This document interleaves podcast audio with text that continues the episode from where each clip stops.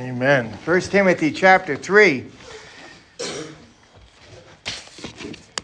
This is going to be the oldest I've ever been preaching. Now that I'm 49, I know I only look 29, amen. Not one amen, not even for my wife. 69, probably around there. And yes. You know what they say, the more ha- birthdays you have, the longer you live. So it's kind of a exciting. Well, man, rough crowd this morning, I'll tell you that much. But now that I'm 49 and wiser, oh, baby Oliver's here. I didn't even know. Wonderful baby Oliver's here. And we're so thankful. Beautiful name, Oliver Jeremy. Isn't that beautiful? And uh, actually Howell, no middle name there. So we're thankful, the Lord. Let's see if he obeys himself. And so you know, last week I'm preaching my heart out. It's snowing out, and baby Oliver decides to come at nine o'clock, nine thirty. Right? Was it when he came nine thirty? So praise the Lord uh, for that. And um, let's talk about something serious now. At 49 years old, I've seen quite a bit in just my 20 years of ministry. I have seen pastors leave their families for another man. I have seen a missionary who was ministering to the police department rape one of the police department's daughters and is now in federal prison. I've seen treasurers rob churches, embezzle money one was a heroin addict and, and drug addict and, and, and prostitutes using the church's money, a million dollars. I have seen leaders in different kinds of sca- cover scandals and end up in, in jail or arrested because of that. Even one I really looked up to in my life was later found embezzling money and um, left the church and left my friend to take the, the blame for it. And my friend ended up out of the ministry because of what this man did to him. I've seen it far too often. It scares me. I am not above that. I am a sinner as well, saved by grace. But sometimes I think when we come to leadership, we look at the wrong things and ask the wrong questions. And that's why we end up with some of these things that we see. And so, what Paul does is he wants to direct our attention at the things that we should be looking at, the things that should concern us and we should want, not only out of the leaders' lives, but our own lives as well. And that's why um, in verses 1 and on, in verses 1 to 3, we saw three things last week as the snow was coming down and I was preaching to one family twice. We saw this. It was beautiful. And, and we saw that the three different things that he tells us to look at. The first thing he tells us to look at in verse 1 we saw was that the person needs to have a servant's heart a heart that really cares about other people. He's not after the position. He doesn't care about the authority. It's not about all that stuff. It's about serving God's people. He has a God given desire to serve God's people. He cares about souls. This is our heart's desire that comes in and he aspires it. He reaches after it. He wants it. We saw that. Without that, he shouldn't be in it. The second thing that we see is let's not look at credentials. In every other job, we're worried about credentials. Can this guy speak? Does he have a, degree? Is this guy this and that, this guy that? No, what we should be looking at is character. Character matters to God more than credentials. How is the person's heart? Does he have blinders on? I used the word blinkers last week and everyone got mad. Yeah, laughed at me. Go to New York City. It's blinkers. A horse has blinkers. But you guys have just humor. It's blinders, right? He's a one woman man. He's not out looking, see what other woman he can have, or and not in his mind and his heart or nothing. He's satisfied with the woman that God has given him. He's temperate and prudent. We saw different things. He's respectable. He opens up his home. He doesn't need to drink. He could drink, but he doesn't need to drink. He's not a Rocky Balboa. He's not fighting with everybody. He doesn't hold a grudge. That's a hard one because you are criticized a lot. And not to hold a grudge. He's gentle, he seeks peace, and it's definitely not about money. It's character. It's about character. And God, we look at him exemplifying godly character. Then we saw, as the snow kept coming down and the one family stayed by God's grace, what we saw was this is that the person needs to be apt to what? Teach. Needs to know the Bible. And not only be able to speak the Bible, but defend the Bible. Somebody says comes into the church and says, You need to change what you believe so that I can become a member here. Wait a minute. Let's look at the scriptures. What does it say? He needs to know the Bible. And now in verse 4 and on, he's going to give three more things that we ought to be looking at. And really, I pray that these things matter to all of us, not just to the leadership. He starts in verse 4 talking about the home. Watch this. He says, He must be one who manages his own household well. The word household is oikos in the Greek. You say, why is that important? Because in verse 15, in the same text in chapter 3, he calls the church of God oikos, a family. In other words, he's saying church is family. We are all brothers and sisters, praise God. And if you believe in Jesus, I should say, I gotta, I gotta qualify that. Because some people say, hey, brother, and they don't even know if the person's saved or not. We are all brothers and sisters once we come to Christ and we have one Father and we are a family. That's what's beautiful about church. And he directs his attention first to the, to the leader's home. He must manage his own household, his own oikos first. Now, interesting, the word manage there is not a person that just is a dictator and says, These are my rules, my way, the highway, kids, or you're in big trouble. I will knock your teeth out. Some people do manage their homes like that, and that's not God's way. The word manage speaks of compassionate governing, for caring, for leading, for directing. In verse 5, he uses the word for taking care of the house of God, the church of God. In other words, there's care there, there's concern there. He is worried about it. He, he cares about his family. He doesn't ignore his family. He doesn't use the lie that the devil likes to give us. We, we need to serve God at the expense of our families. God never says that. Don't ever believe that. Don't ever believe we have to give our lives to God to serve Him and forget about our families. God never says that. We don't serve God at the expense of our families. Our family is our ministry. And we care about them. There is a managing there, there's a directing there, there's a discipline there. There is order there in the home.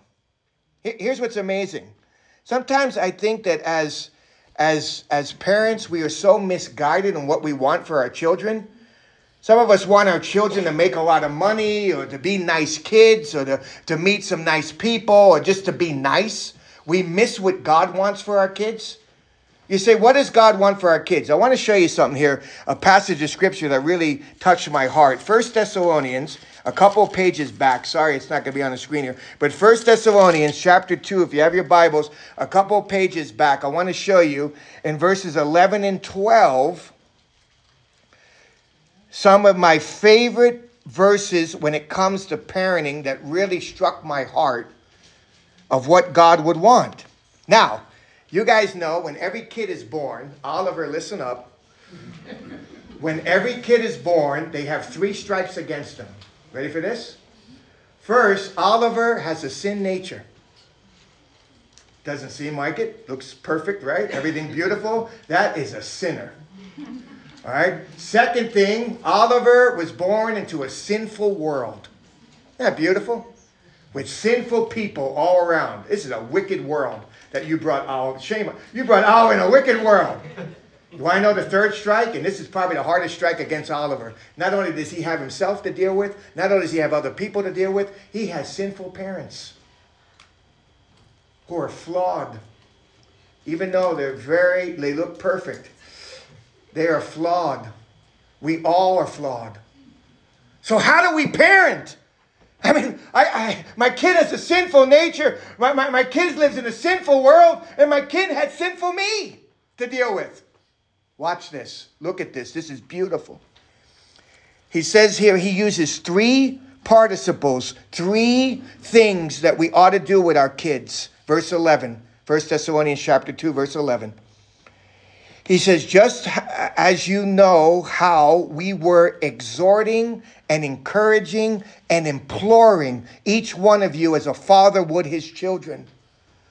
What is he saying there? He's saying that we come alongside our kids and we're their cheerleaders. We, we exhort them, we encourage them, we're there for them. We not only do that, we exhort them, we pick them up off the floor because there's times when they're going to fail and they're going to look at this world and say, Does this world even make sense? What do I do in this world? We're there to pick them up off the ground. And then, not only that, we're there to implore them, to show them, Hey, this is how you ought to live because if not, there are consequences out there of what will happen to you if you don't.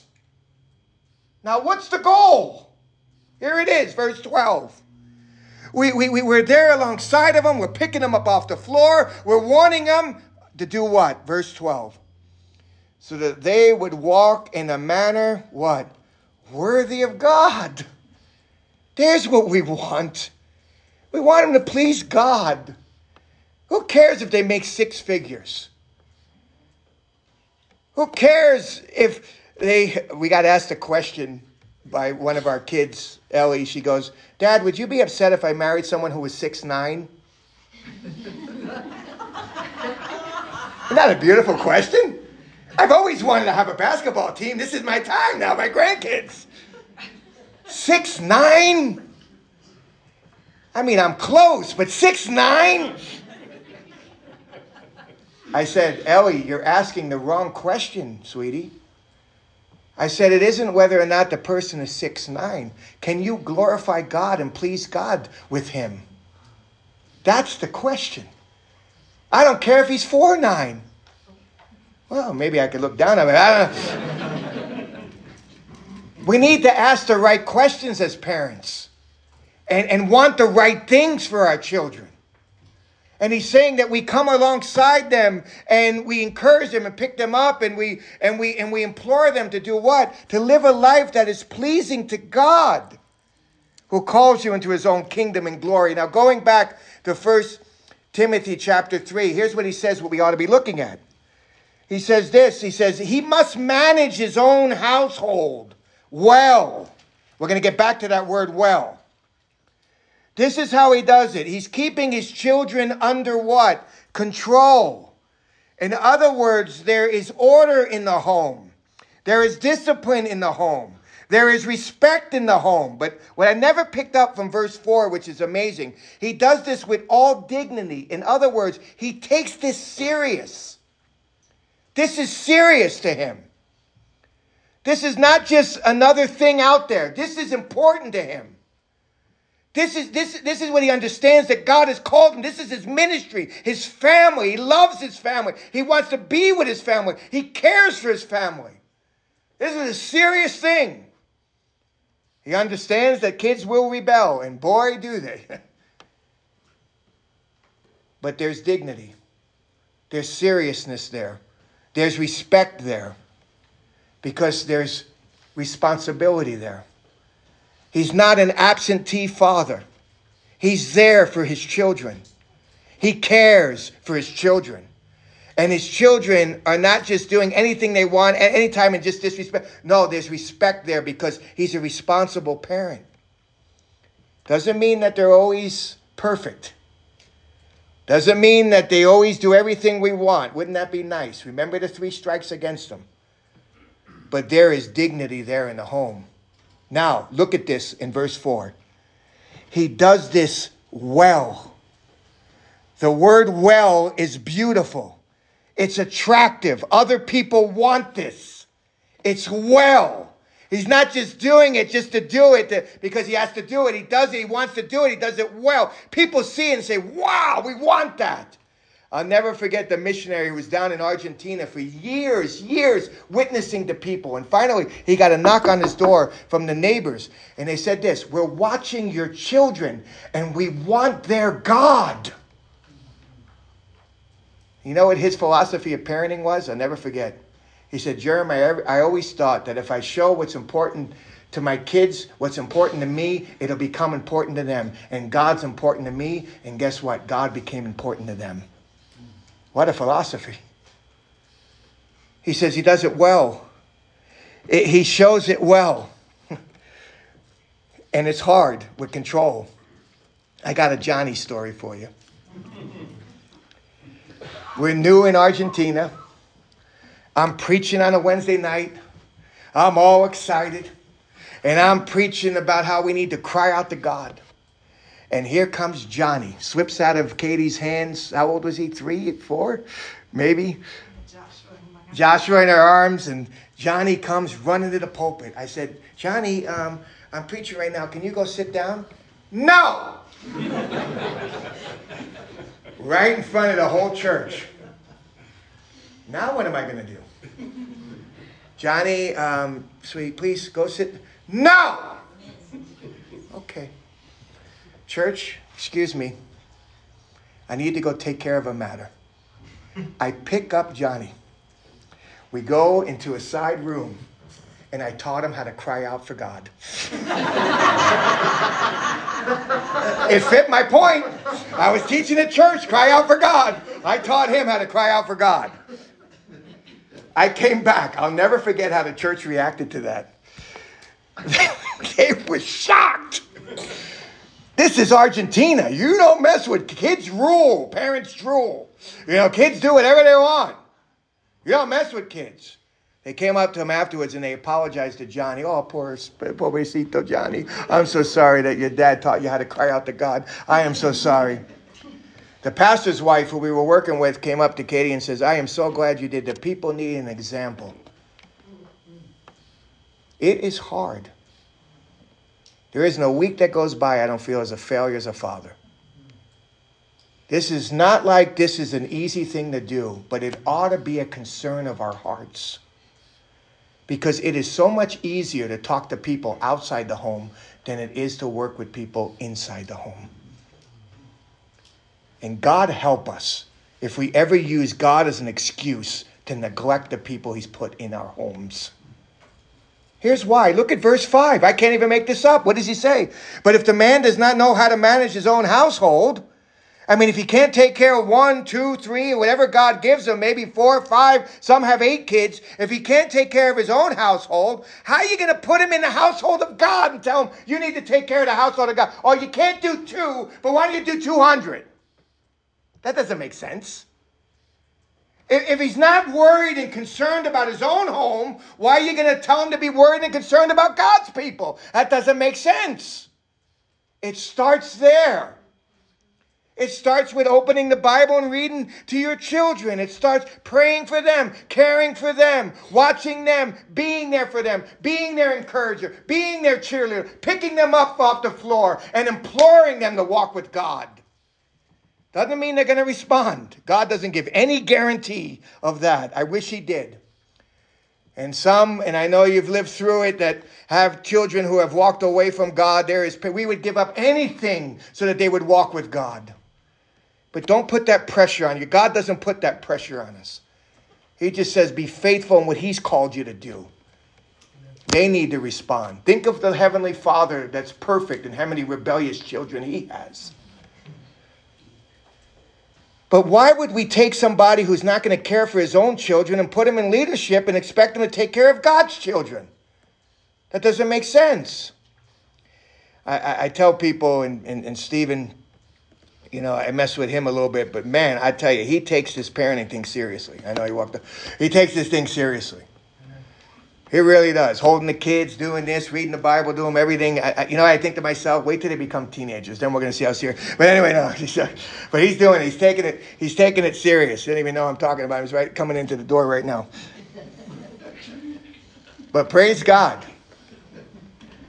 I mean, how many how many young fathers? I remember I remember telling people that I, I was seeing this one guy. He had he looked just like me. He had muscles everywhere. I mean, ripped to shreds. Muscles were coming out of his chest. His arms were ripped, and I see him with a little baby in his arms. I said, "That's a man. That's a man. Cares about his kids. loves his family. Paul's saying, if you're looking at something, look at his heart, look at his home. Look to see how he's taking care of his home. If he ain't managing that well, he's not going to manage the church of God well. He's not going to handle that well. Now look at the next thing he says here in verse 6. He, he can't be a new convert. In other words, there ought to be spiritual maturity there. The word there, convert, is literally newly planted. He's, he's, he's new in the faith. And let me just tell you something. There, when somebody's new in the faith, they are excited about God. Boy, they, they, they understand, wow, I just got saved. I'm new in the faith. Boy, this is great. This is exciting. The Bible. I'm reading the Bible. They're all excited. Those are exciting people to be around. Some people have been in the faith for years. You know, you talked about the Bible. Yeah, I know, I know, I know. But these people, they're, they're like, man, this is exciting. This is wonderful. That's wonderful. We got to be careful. Because we see somebody like that, we're like, you're ready to be a pastor. No, they're not. And the danger is, is putting somebody in a position before they're ready. Paul says, be careful with that. They, they can't be a newly planted. It takes time to show spiritual maturity. Verse 6. It takes time to show whether or not their character is going to last. It takes time to see these things. How much time? He doesn't say, but it takes time. Because what happens if we put somebody in position of leadership before they're ready? Look what happens. He will become conceited you know, the word means to be wrapped up in smoke. They don't even, they can't see how arrogant they really are. They think that they know it all. They think that they've arrived. Let me tell you, there is nothing worse than a leader who thinks that they're there and everybody else needs to get to where they are. God help us. I may offend somebody here, but nobody here is there. Amen. We're all growing, we're all learning. And these people, when you put somebody who is new in the faith into a position of leadership, all of a sudden they see the title and they think, you know what? I made it. I, I know the Bible. I'm mature. These people are so immature, but I'm mature. I'm the one who's got there. Here's what's interesting about this. Notice what he says here in verse 6. They, be, they become conceited, right? So we don't do that unless they become conceited or they become puffed up. Taifu is the word there. They just become so puffed up that they think that they're there. They fall into the same condemnation incurred by who? Who? The devil. Do you remember what the devil did? The devil said, I will, five times in Isaiah 14. And he says, I will be like the Most High. I will get, I am there. God help us. We had a young guy in Argentina who was studying the Bible. Boy, he had enthusiasm for the Bible. He loved to preach. He was a great preacher. And so the missionary there put him as, as a pastor. The moment he became a pastor, he couldn't take any more classes. He couldn't study anymore. Why? Because he's a pastor now. He thought he was there. You know what happened to that guy? That same guy left his wife and his children for the lady that was playing the piano. Because when you have the pride, guess what comes after pride? The fall. He says, be careful. Don't, don't, don't, don't be that conceited there. Don't, don't think that you've made it there. I love with Paul, 30 years of walking with the Lord, and he says, I still haven't arrived. I press on to be more like Christ. Now, look at verse 7. Here's, here's, here's another beauty here. Can we look at we make sure that he's not new in the faith, that he has some spiritual maturity. And here's the last thing we're going to look at. We're going to look at he has a good reputation in the community. Now, watch this. And he must have a good, there's that word, kalos. He manages his family well. He's good. He does it well. And now here's a good reputation. The word there is martyr. The same word we use, the voice of the martyrs. He's a good testimony. He's not only a testimony, he's a good testimony to who? To those who are outside the church, to those who do not believe yet in Jesus, who are watching our testimony. I'll, I'll never forget 2006, 7, around that time, when Ted Haggard, know him? Remember him? When the reporter came running to his car and said to him, um, you're, you're being accused of being a drug addict and, and you're being accused of being a homosexual. Is this true? And I'll never forget his words. He said, I'm faithful to my wife. That's all a lie. And yet it came out that he was doing drugs and he was with men. Did it change after that came out? Later, it came out that he started a church and he started to do it with two younger men. And then he moved from that church, and now he's having church in his house where children are in his basement. He said, Jeremy, why do you even care about that stuff? Well, look what the passage says. He must have a good reputation with those outside the church. Why not? So that he will not fall into reproach. The word there is disgrace. It disgraces the name of Christ. It disgraces the church of God. It disgraces the very person who preaches Christ. It is an absolute disgrace when those things happen. When somebody who's ministering to a police officer and rapes the police, that's a disgrace before God. It's a disgrace to the testimony of Christ. Can you imagine that police officer? Do you think he wants Jesus now? He says, the, the pastor, the person, the leader, the elder, the, the bishop, he is not just sitting in the church preaching to church people. He's out there in the community as well. And they're watching him.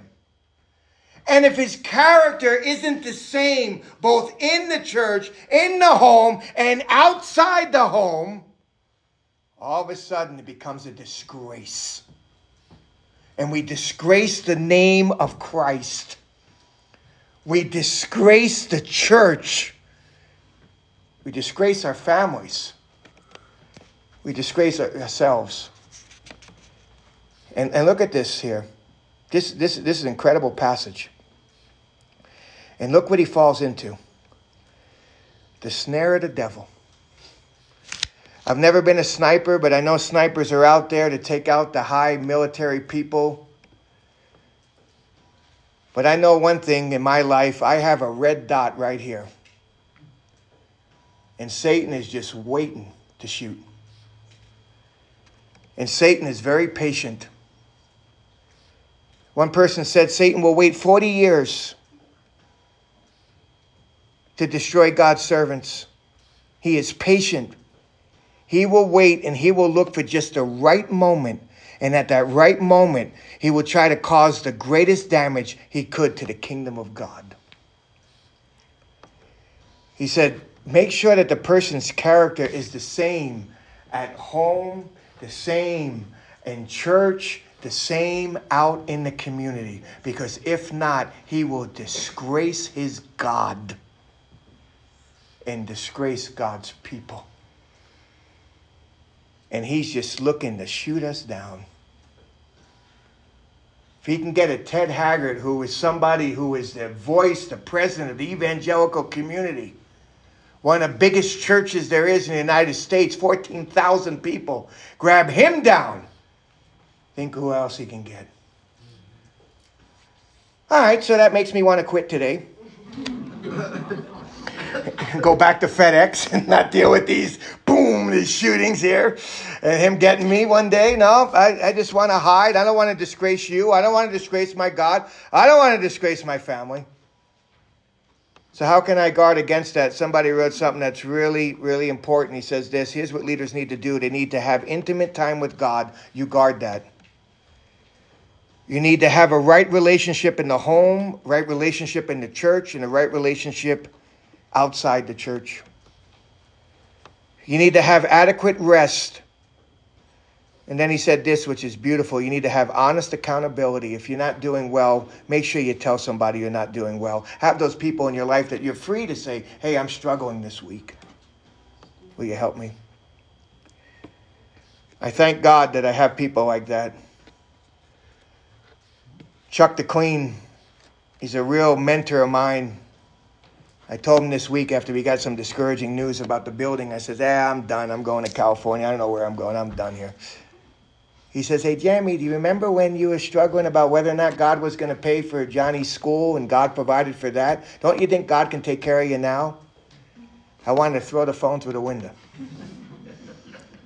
You need people like that in your life to tell you the honest truth. I fear that we look in all the wrong places when it comes to leadership. That we just want these people with all the titles and the good speaker and this and that, and we forget to really look. Does he want to do it? Let's start there. And then, how's his heart? Is he living for God? Does he love the Lord? And, and then we ask, can he handle the Bible? I mean, is he able to handle the Bible? Well, that's, that's a good sign he's able to do that. And, and then we ask, how about the home? Does he care for his home? Is he really concerned about the spiritual, how the people are in the home? Are they, uh, is he thinking about them? Is he caring? Is he concerned for them? Or is he using the name of God to neglect them? How, how is he spiritually? Is there maturity there? Or is he just got saved? We got to be careful. And then the last thing we need to be looking for is how is this person in the community? Would they be shocked if you said, hey, so and so's a pastor? Really? Holy cow. I'll never forget, we had a guy here in the church. We were going to make him a deacon. And somebody asked me, he doesn't go to your church. Does he go to your church? I, I, I work with him. There's no way he goes to your church. I had no idea how his testimony was outside. Praise God, God protected us from making that person a deacon. We stopped it there. God knows. He's watching. Let's make what's important to Him important to us. Let's pray.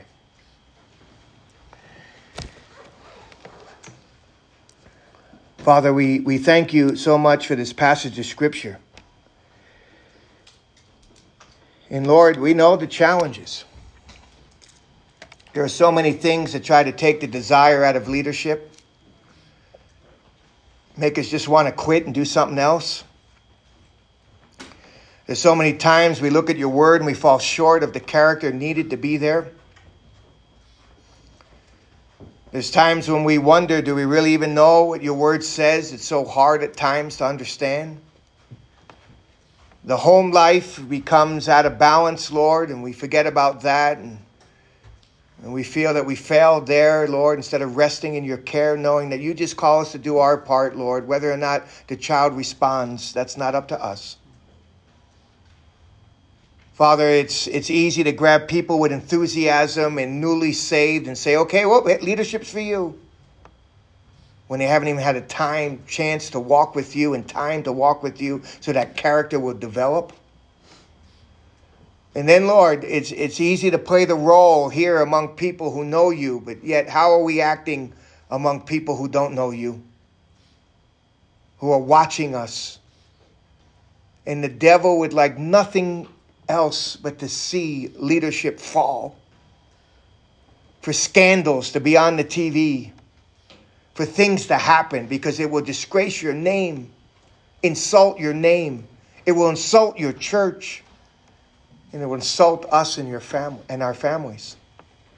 So, Father, protect us. Help us to have a real walk with you, guarding that.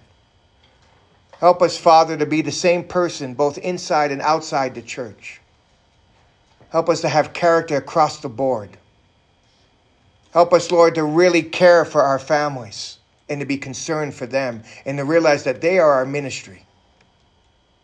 It's not you or them, it's both. Father, help us to, to realize, Lord, that it takes time for that character to develop. And Father, I pray, oh God, that people would see us and they would see you through us and they would want you. Thank you for the testimony that you're giving the Widefield Community Bible Church. Thank you for the wonderful opportunities that we have. I pray that it continue to grow for your honor and glory. And Lord, finally, I pray if there's anyone here, Lord, that still doesn't know you, this doesn't make any sense to them. That, Father, that they would realize today that you so loved the world, that you gave your only begotten Son to die for all our sins, past, present, and future. That all we need to do is believe, put our trust alone in Him for everlasting life. It's not by works of righteousness which we can do, but it's just by what He has done for us, accepting Jesus into our lives, calling Him to save us, and He will save us. So, God, let no one leave here today without doing that if they haven't done it already. We pray all this in Jesus' precious name and for His glory. Amen.